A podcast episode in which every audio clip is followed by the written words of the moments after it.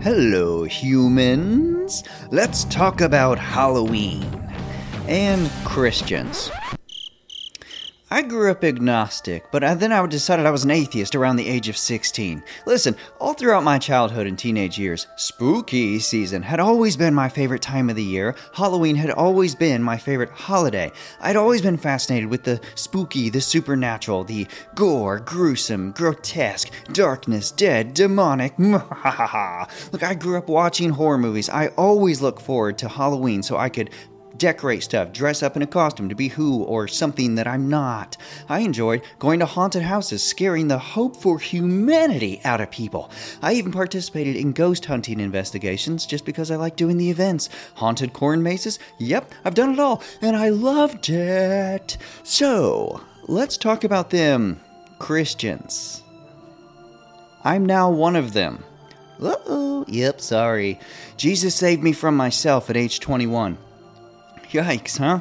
So now that I'm a Christian pastor at that, has my belief in Halloween changed? And if so, how has it changed? Is there a right or wrong way to participate in Halloween? Can Halloween be an innocent and harmless thing to participate in? Should Christians participate in Halloween at all? Or should it be something we completely abstain from? Now, I published an article that's extremely lengthy and detailed, covering the origins of Halloween, trick or treating, jack o' lanterns, etc. So if you want details, see that article. But for the sake of time for this video, I'm just going to share my conclusion. Listen, Halloween, poltergeist, witchcraft, and spiritism, they're all closely connected. So this means that, however innocent Halloween may appear to be on the surface, the depth reveals demons, which means the surface leads to Satan. But because of this, Christians must be counted on now more than ever to stand for God's truth amidst a culture facing such spiritual dark forces that we're seeing. However, if Christians do decide to participate in any Halloween events, we should not be of the world doing what they do, but we should shine the light into the darkness and take captive what was meant for evil and turn it into something good. We are to go and uh, out into the world and set the example of righteousness. Though we're not of this world, we are called to go into the world.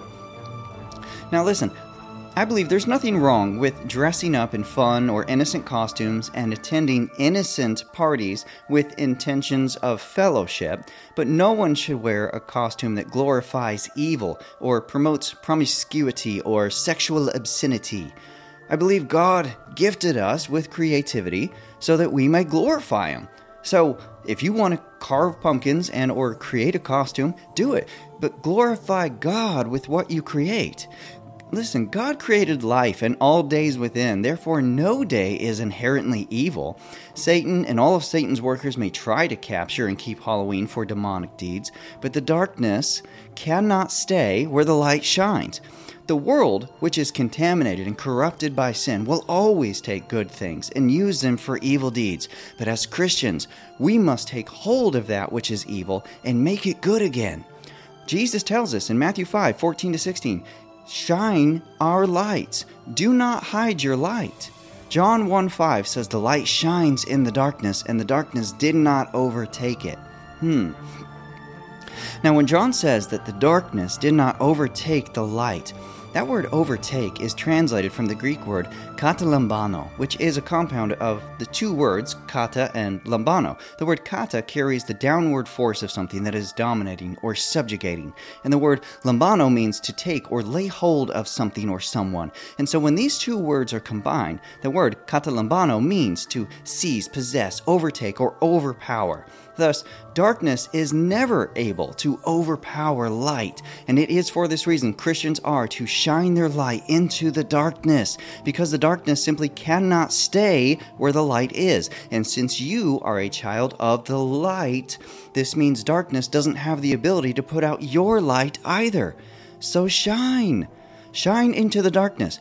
Now, in regards to trick or treating, listen, I personally don't believe that we should participate in that tradition. Not necessarily because of the origin of it, but because we are living in the last of the last days. Our society is just not safe for children to go to strangers' houses and collect candy that could be tampered with. Do a research of your registered sex offenders around you if you dare. Listen, even if a parent can see the child from the vehicle, it takes mere moments for the child to become a victim of child abduction and sex trafficking, which is so popular now. Uh, candy is just not worth it. Also, listen, I speak from experience and from interviewing others when I say that candy is not the motivating factor for trick or treating anyway. It's just candy. We can get candy anywhere. Most kids I've interviewed tell me the motivating factor is in fun, just doing something with friends, to have the experience, to have something to do. So, why don't we create an environment where children can still have fun with friends without having to travel door to door to strangers' homes? But that's just my personal conviction. All in all, if your conscience allows you to participate in what others are doing for Halloween, listen, I personally suggest only attending a party with trusted individuals of a close community. And before you participate in anything, you need to be informed about the evils of Halloween. But you should also educate your children and provide them an opportunity to understand what it is that they're doing. Every event like this is an opportunity for us to have discussions with our youth in order to educate them and provide them with an opportunity to choose good over evil. Now, perhaps you can even ask a group of youth, after they learn about the evils behind Halloween, how we can create a safe yet fun environment. Perhaps we can give them the opportunity to use the creativity God gave them so that they can have ownership over this uh, and they can create a better alternative. Give them the reins. But now that you've heard me, listen, you must allow the Holy Spirit to speak to you. So, prayerfully, not pridefully, but prayerfully, consider all research regarding Halloween as well as what is written in God's Word. Now, listen, God's word plainly tells us multiple times not to be a stumbling block to others, and to use our freedom to serve others and live righteously. God's will is more important than our wants. So, what is God saying to you? What will you do in response to what God tells you? So, Listen, in conclusion, I'll just share with you an idea I like to do for Halloween. It's simple, but I like to buy the full size candy bars and then create just a, a, clever way to share the gospel. I put them both into a bag so that they don't get separated, and then I hand them out. Later, when the youth discovers the full size candy bar, perhaps, just maybe, he or she will investigate the gospel message simply because of the generosity of the full size candy bar. I know when somebody gave me an apple or a pencil, I don't care what you gotta say. But listen, I've also hosted a costume party where we all made slime together. And so there's many different ways to reach the world without having to imitate the wicked ways of the world.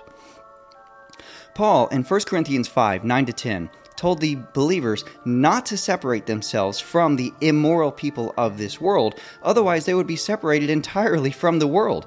And if we're entirely separated from the world, how can we shine the light into the darkness? In John 17 15, Jesus said, in his prayer, I do not ask you to take them out of the world, but to keep them from the evil one. So, what will you do this Halloween to not only abstain from the world's wicked ways, but to bring glory to God by shining the light into the darkness, leading people to Jesus? Now, whatever you do, make sure you allow the Holy Spirit to guide you.